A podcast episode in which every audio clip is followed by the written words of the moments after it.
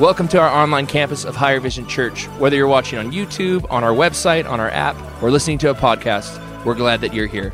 Today, Pastor Jared is kicking off a new series called Undo, where we learn what Christ would undo in our lives. Let's tune into our Valencia campus and watch live.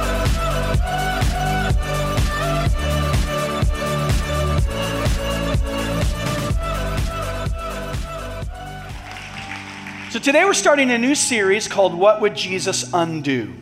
Before we start, I want to welcome all those that are joining us in campuses, in uh, our online campus. We have people today in Ohio, Alabama, Colorado, um, Arizona, Ecuador, San Francisco, uh, Latvia. Can you welcome all your church family that's joining us around the country and around the world? How cool is that? Really, really excited to have you guys with us today. Now, I like to start with something funny. And as I do, I just want to say no judgment in the house of the Lord including the pastor who tells terrible jokes, okay? So I heard this story about uh, a Russian, an American, and a blonde. And uh, they were all talking together. And as they were talking, um, the Russian said, We were the first to go into outer space. He said it proudly. And then the American said, Well, we were the first to walk on the moon. And then the blonde said, Well, we're going to be the first to walk on the sun. The Russian and the American started laughing. They're like, You can't walk on the sun. And the blonde looked at him and said, I know that. I'm not dumb. We're going to go at nighttime. Okay. Just making sure everyone's awake, including the blondes. All right, we're all. You know, my son is a blonde, so hey, it's. Uh... I want you to stand to your feet today. As you stand, maybe you've heard of, how many of you ever heard of the bracelets that had WWJD, which stood for What Would Jesus Do? How many have ever heard of that? Well, I want to give you a little quick history lesson. In 1898, Pastor Charles Sheldon wrote a book called In His Steps. And that book presented the concept when you face a situation in life, stop and ask yourself the question, what would Jesus do? It was then 100 years later that a church read the book, got the idea, and started doing bracelets. What would Jesus do? And in the 90s, the estimation is as high as 52 million bracelets were either sold or distributed around the world. For what would Jesus do? Today, the idea is I want to ask the question what would Jesus undo?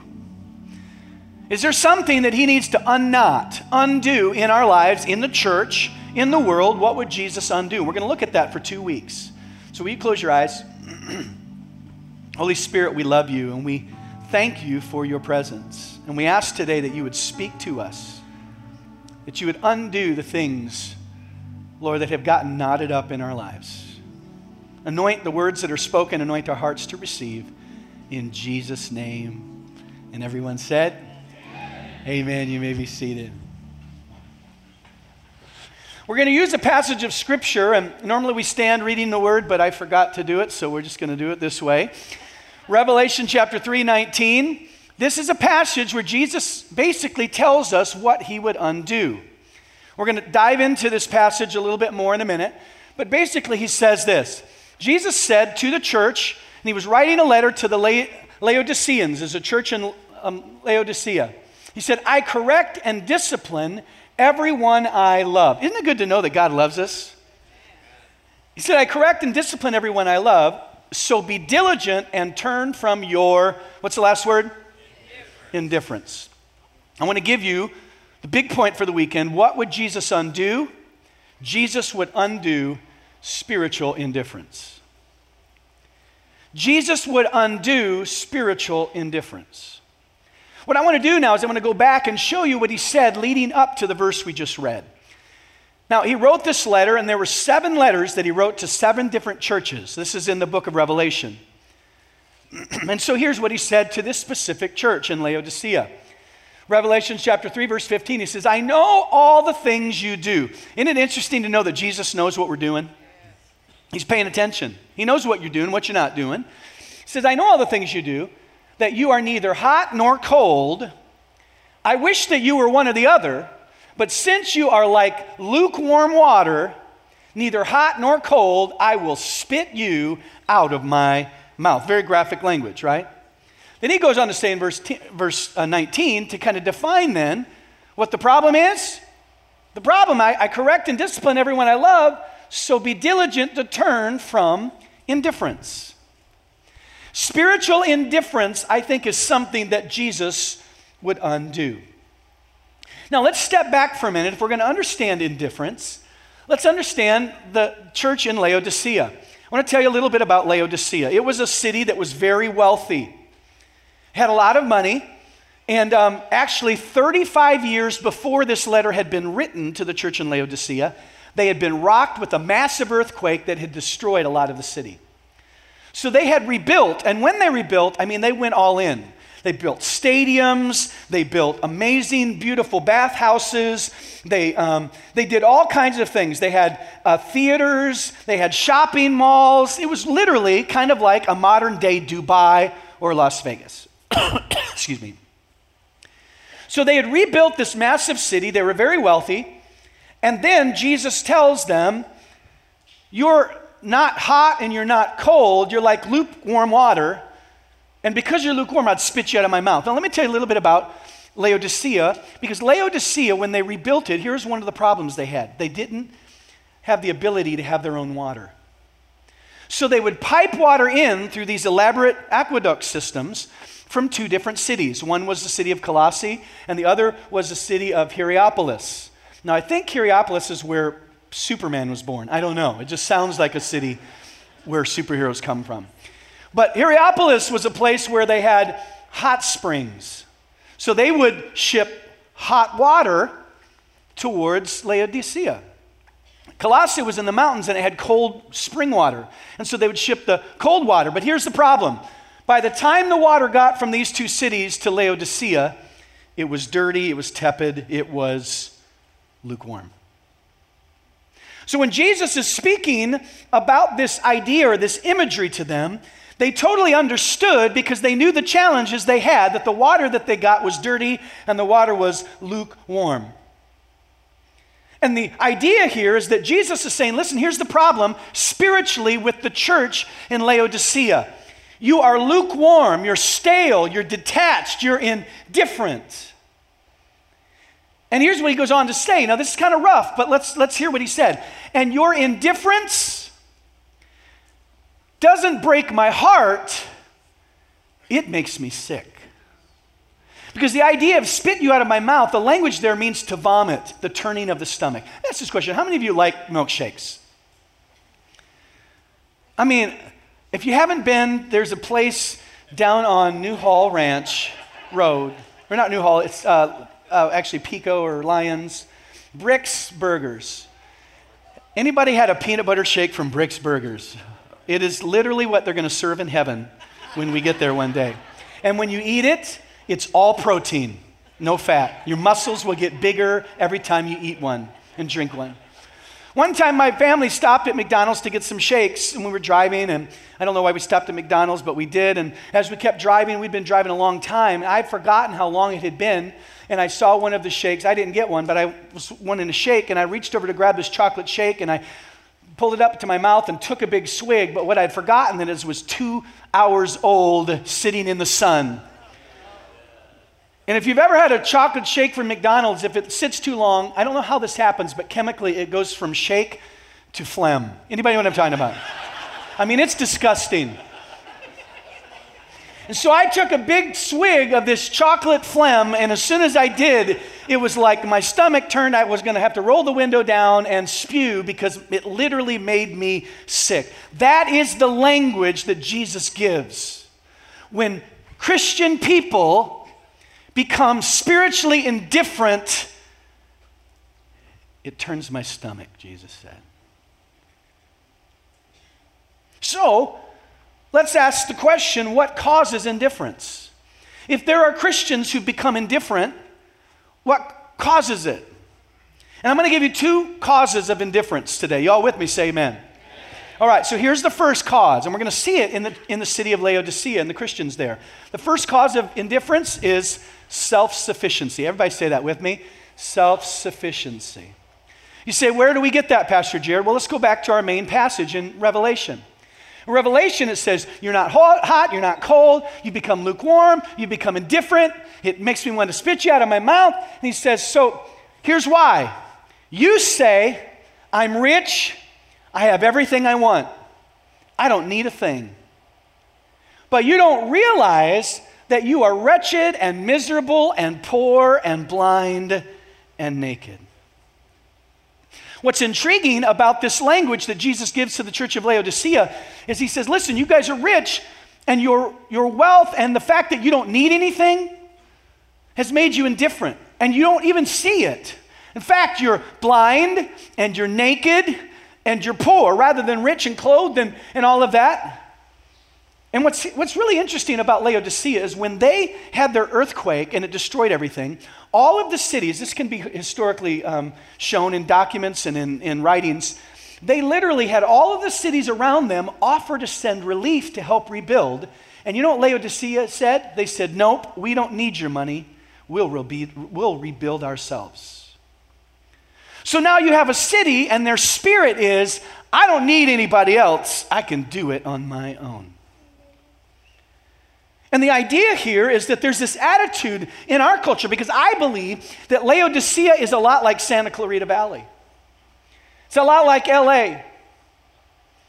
You know, it's kind of like you ask someone, How are you? And they're like, I'm good. If it's a millennial, they'll be like, I'm right. I'm right. That's for some of you know that's all right. I'm. I'm, I'm all right. Just translating for you if you don't know. I might, I got everything I need. I got my venti coffee. I got my upgraded iPhone 10. I've got everything I need. I got my ESPN app. I've got my Snuggie. I've got my Netflix. I've got everything I need. Economy's good. I'm making money. Uh, we got our new car. We just moved into the neighborhood that we've wanted to be forever. And what happens is, before long, we develop this self sufficiency where we don't need God anymore. And we don't need other believers anymore. We got everything we need. And we're just like the church of Laodicea. And Jesus says, listen, if you let self sufficiency begin to develop in your heart, the next thing you'll know is you're indifferent. And when you're indifferent, you're lukewarm. What would Jesus undo? He would undo indifference. You know, the other thing that he would, he would undo, or, or, or another cause, let me say it this way another cause of indifference is not just self sufficiency, it's this. Write this down. It's the distractions of this world. Now, in this particular passage, he doesn't use that specific idea, but I believe it's, under, it's, it's underlying in the, the passage that we read. But Jesus actually specifically talks about it in the book of Mark. And he's talking about how that people will be in a situation and the word will be preached, and they'll, some of them, the, the seed will fall on, the word will fall on hard ground, and the birds come and steal it.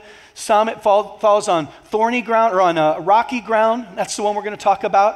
And the seed grows, it lands, and it starts to grow quickly. But then here's what he goes on to say But all too quickly, the message is what's the next two words? Crowded out by the worries of this life, the lure of wealth, and the desire for other things, so no fruit is produced. In other words, not only is self sufficiency something that cause indifference, causes indifference, but the distractions of this world. In other words, here's what you say You say, I'm stirred, I'm touched, God's spoken to my heart, something's happening, but then life happens. Come on, anybody have life happen? The kids get sick, the car breaks down, right? There are bills to pay, there are selfies to take. There's all kinds of stuff that has to happen. And before you know it, we have crowded out Jesus because the distractions of life. And here's where we are we end up with a little bit of Jesus, just enough to make us feel better, but not so much that he really changes our life. Maybe self sufficiency, maybe the distractions of this world. And what I find intriguing about this passage is that he points something out. This is just cool how I love it when God layers his truth with con- the context of the, of the times. Because he looks at them and he says, You think you're rich, but you're really poor. And he says, And you think you're clothed, but you're naked. And you think you can see, but you're blind. Here's what you need to know about Laodicea Laodicea was known for three things. Number one, it was a wealthy town and it was known for its banking system. In fact, there are stories that kings who had great wealth would come to Laodicea and exchange in their banking system. So they were wealthy. Not only that, they were also known for their clothing manufacturing. Their sheep out in the fields around Laodicea were known to have this violet black soft wool. And so they created all of these garments and they were traded and sold all over the world. Laodicea sat on a, on a road that connected a lot of the, the, the, the world, and so the trade was great in that area. So they were known for their banking system and their wealth, they were known for the clothing that they produced, and they were known for their medical advancements. What they were specifically known for was an eye ointment that healed the eye that was sold all over the world. And Jesus says, here's the deal. You think you're okay, but what you don't realize is you think you're rich, but you're poor. You might have the best banks in the world, but you're spiritually poor. You may produce the best clothing there is, but there's a nakedness about you, there's an exposure that you don't realize. You think you can see and you know and you're wise, and, but what you don't realize is even though you have the best ointment for eyes in the world, you're blind. You don't even see it. And I'm going to tell you, I think there's a lot of Christians, maybe right here in the Santa Clarita Valley, that think they're rich, they're clothed, they can see, but what we don't realize is indifference has worked its way into our life. We don't need God, we don't need anything, and now we're blind, we're naked, and we're poor. So you're like, man, this is such an encouraging message, Pastor Jared. Thank you for sharing it with us. I feel better already. So let me ask the question how can we know if spiritual indifference or lukewarmness has worked its way into our life. Can I give you some reasons? Come on, how many give me, give me that right now? Okay, you ready? Here's some reasons. Number one, this, this will tell you. We'll know when we're more concerned with impressing people than living for God. Maybe indifference is in your life because you're more concerned with impressing people than with living for God. You know, if we're not careful, we kind of have that mentality, and here's our thoughts that are going on in our head. We're, well, am I popular? Do I blend in? Is my hairstyle cool? Do I have kind of cool clothes that fit in? And we start to have this mentality, right? Well, like, do people like me? Do I get along? And we want to be liked by everybody. We want to make sure that, that we're, you know, impressing other people. But you know, here's the reality. We live in a culture that has become so politically correct People don't want to offend anyone, anyone. They want to be liked by everybody. And it's worked its way into the church. We're afraid to tell blonde jokes. I'm sorry, I just had to throw that in.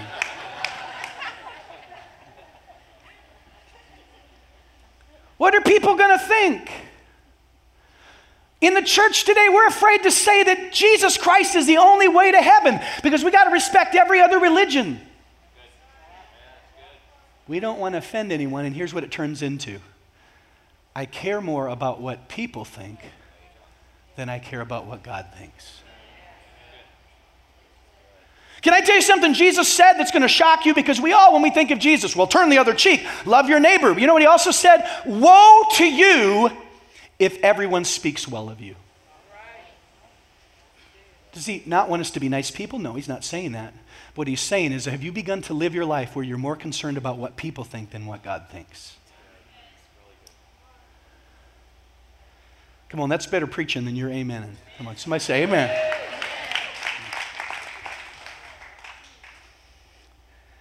I got to be honest with you. Um, I, uh, I was a little nervous when I made the decision to bring in a giraffe and a zebra on Easter. For two reasons. One, I, was, I knew I was putting a target on my back. Some of you like, really, Pastor? What are you talking about? Well, I'll be honest with you. Two things. Number one, I knew that there were people in our city that would literally use that as an opportunity to talk about how unspiritual we are. And it happened. As soon as we started promoting it and letting people know, we had uh, another pastor jump on our Facebook and talk about this circus church where they've cheapened grace and went down. I knew I would put a target on my back. And not only that, I knew that I would have a target on my back from people in our church who didn't know our heart. And they were saying, What kind of church is this? Easter's about Jesus, not about a giraffe. I mean, you know that Easter is about Jesus? But you know I love is I had someone come to me and recently and they said, Pastor Jared, I just want to thank you for the courage to bring a giraffe to Higher Vision on Easter. And they said, let me tell you why. And they went on to tell this story about how that someone in their life for years would not go to church, for years turned their back on church. Because of another religious persuasion and things, they wouldn't even step on a campus of a Christian church. And they would invite them year after year after year. But finally, this year, they have little kids, and they went to them and said, Hey, listen, would you guys come to Easter with us? We have a giraffe and a zebra, and your kids could take pictures with the giraffe and the zebra. And to their shock, they go, Okay, we'll come. And they thought they were just going to show up and see the giraffe and go home. But when they got here, they checked their kids in. They came to service. Wait, and when I gave the altar call, they raised their hand and accepted Jesus Christ as the Lord and Savior of their life.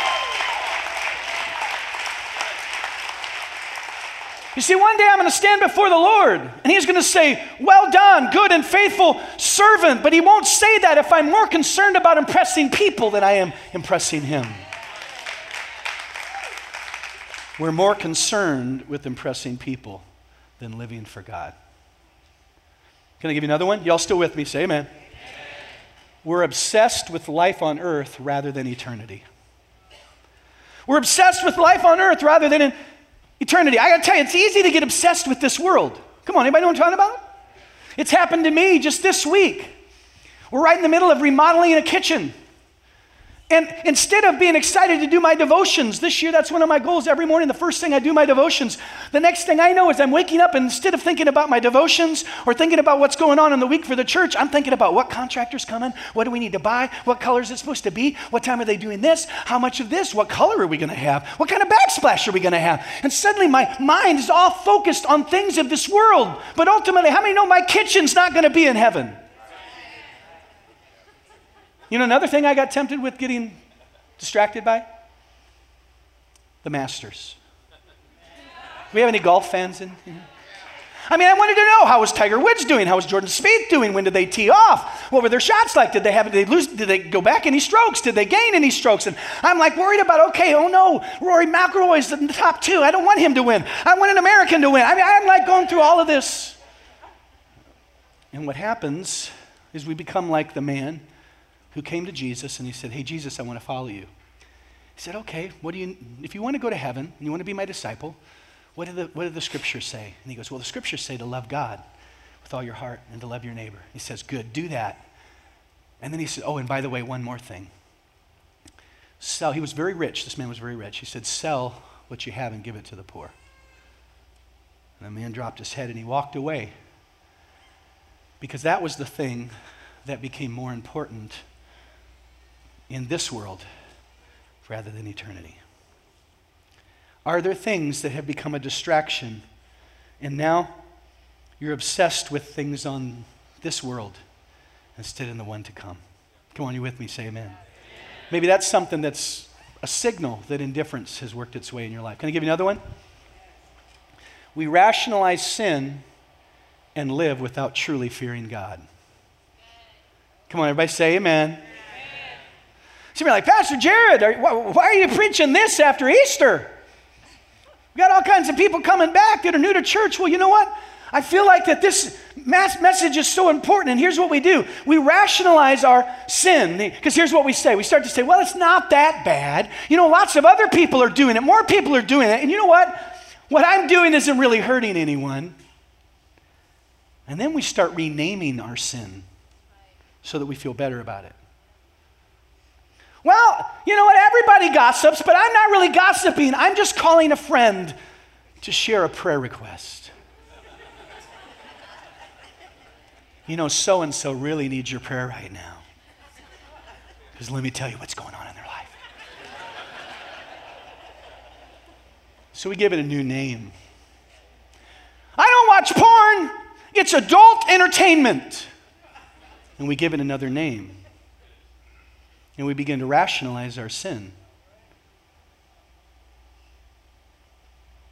You know, it's interesting. I had someone come to me the other day and they said, Pastor Jared, um, our kids started coming to Higher Vision. And it was interesting because after the service, we went out to lunch and they go, Wow, that was really an interesting message. And he goes, Really? Why is that? He goes, Well, the, your pastor here at Higher Vision, your pastor preached on sin, and I haven't heard a message on sin in years. Because you know, in the world, if we're not careful, we can start rationalizing our sin. But how many know the wages of sin is death? But the gift of God is eternal life. So, oh Lord, let us not become indifferent where we rationalize our sin, but we name it and we repent of it and we see victory over it. Come on, somebody say amen to that. How about this one? Here's another indicator that maybe that you've allowed indifference in your life. We believe in God, but rarely share our faith. We believe in God, but we rarely share our faith. I'm so thankful for this church that this church is a church that shares their faith. I'm so thankful that last week we had thousands of people on this campus. We had hundreds of people get saved. You took your cards. Why do you think we give you these little cards for church at the movies? Because we're putting a tool in your hand so that you can share your faith, so you can talk to somebody about Jesus, so that you can bring them to a service where they can hear the truth and the truth can set them free.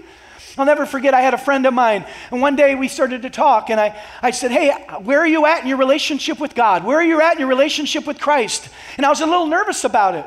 Because I was afraid, well, maybe they're going to, you know, get mad at me or shut down the relationship a little bit. But I just went for it and I was talking to him and I was sharing it. And I loved the response at the end because it was so different than, than what I thought it would be. They looked back at me and they said, basically, thank you for, for asking. And I'm like, really? Why is that? And they said, because if you really believe what you say you believe, heaven and hell, if you didn't share, then I would question if you even really care about me. Because if you really care about me, you're going to share. Spiritual indifference will get us to believe in God but never share our faith. Because if you're indifferent to your neighbor, if you're indifferent to your coworker, knowing that they may spend eternity separated from God, how many know indifference has worked its way into your heart? Come on, just all still with me. Say amen. Here's another one. We only turn to God when we need Him. I got to tell you, over the years as a pastor, I see it. People struggle, they're going through a divorce, or they lost their job, or something's happened with a child, or they face a sickness, and the next thing you know, they're in church. Now, let me say, if you're in church because something's going on, then awesome. I'm glad you're here. But then, once the trial's over, once they've got their job, once the marriage is restored, once their kids are better, months go by and you don't see them.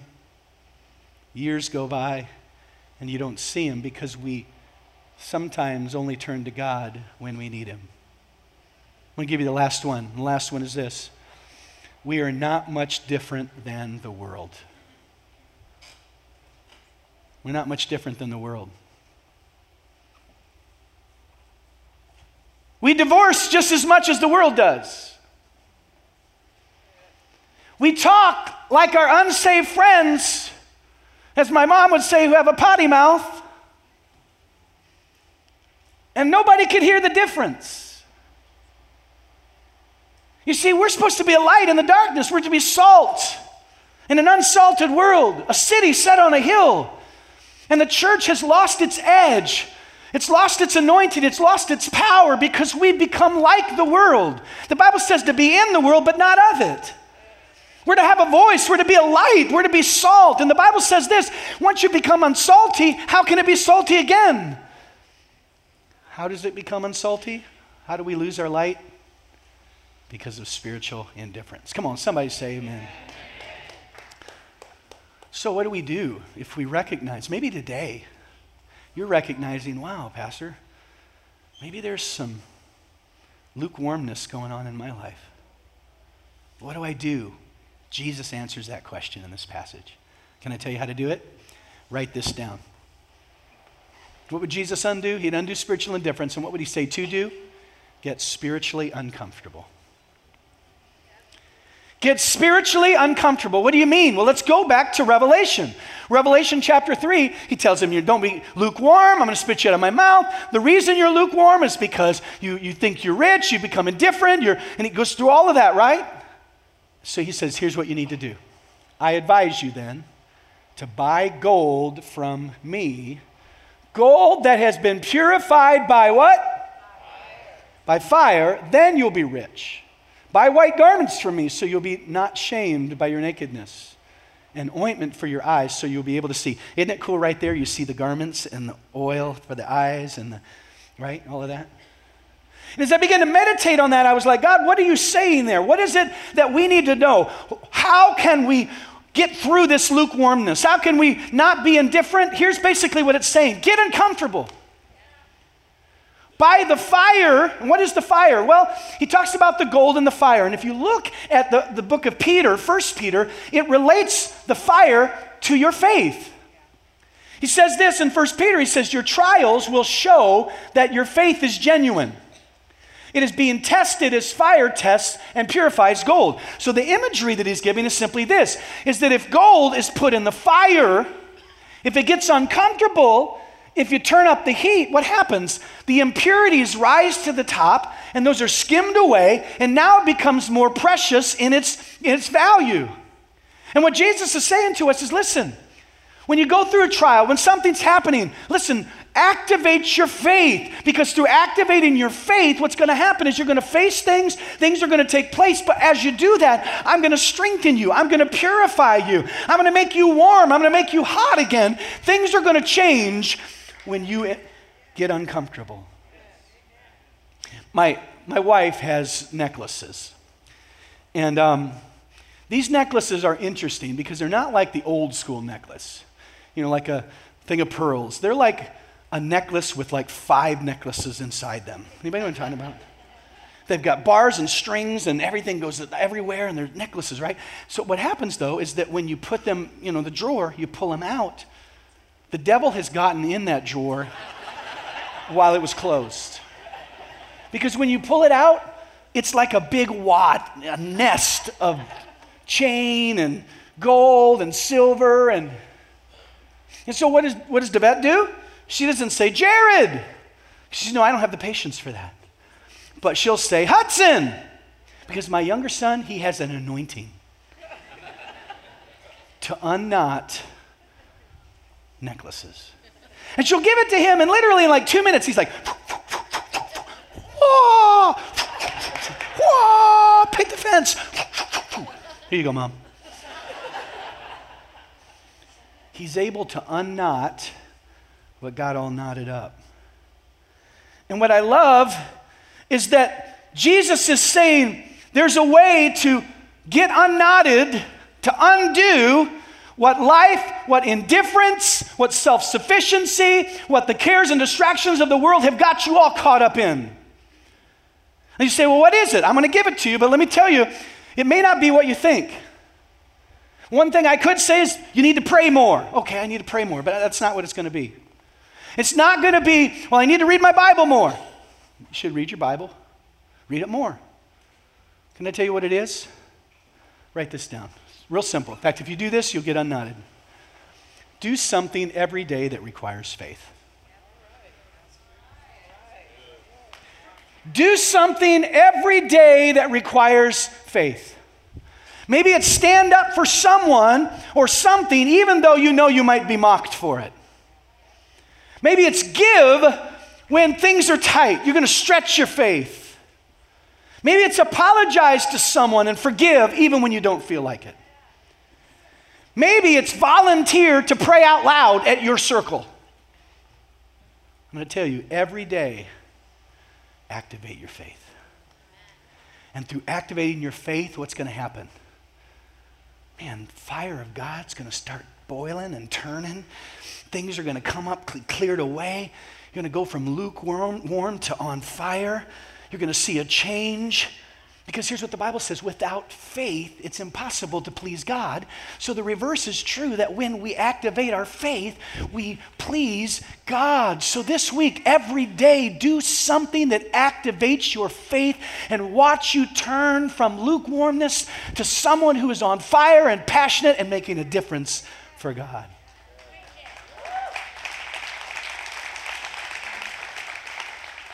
So I want to say one last part of this passage. I'm going to read it to you. It will bring us to a close. Jesus ends this passage by saying this Look, I'm standing at the door and I'm knocking. If you hear my voice and you open the door, I will come in and we'll share a meal together as friends. Maybe you're here and you're distant from Jesus. You're a Christian, but there's no relationship, there's no fire, there's no passion in there. Here's the good news Jesus is knocking today. He's not far away, He's not off up in the galaxy. He's right at your door. He's knocking. Why would I bring this topic up the, the weekend right after Easter? I mean, that's the weekend you preach on family or you do something real creative for all the new people that are coming back. No, because here's what I began to think about. I began to think, what would happen if a church family, if just one church in this whole valley, you see, let me explain it this way. What, what if one church turned up the heat? You know, water, it can go as warm as 211 degrees. And at 211 degrees, it's just warm water. But if you just change one degree from 211 degrees to 212 degrees, it starts to boil.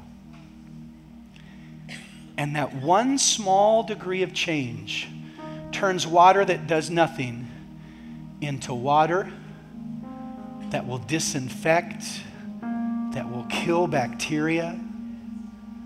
It even produces steam.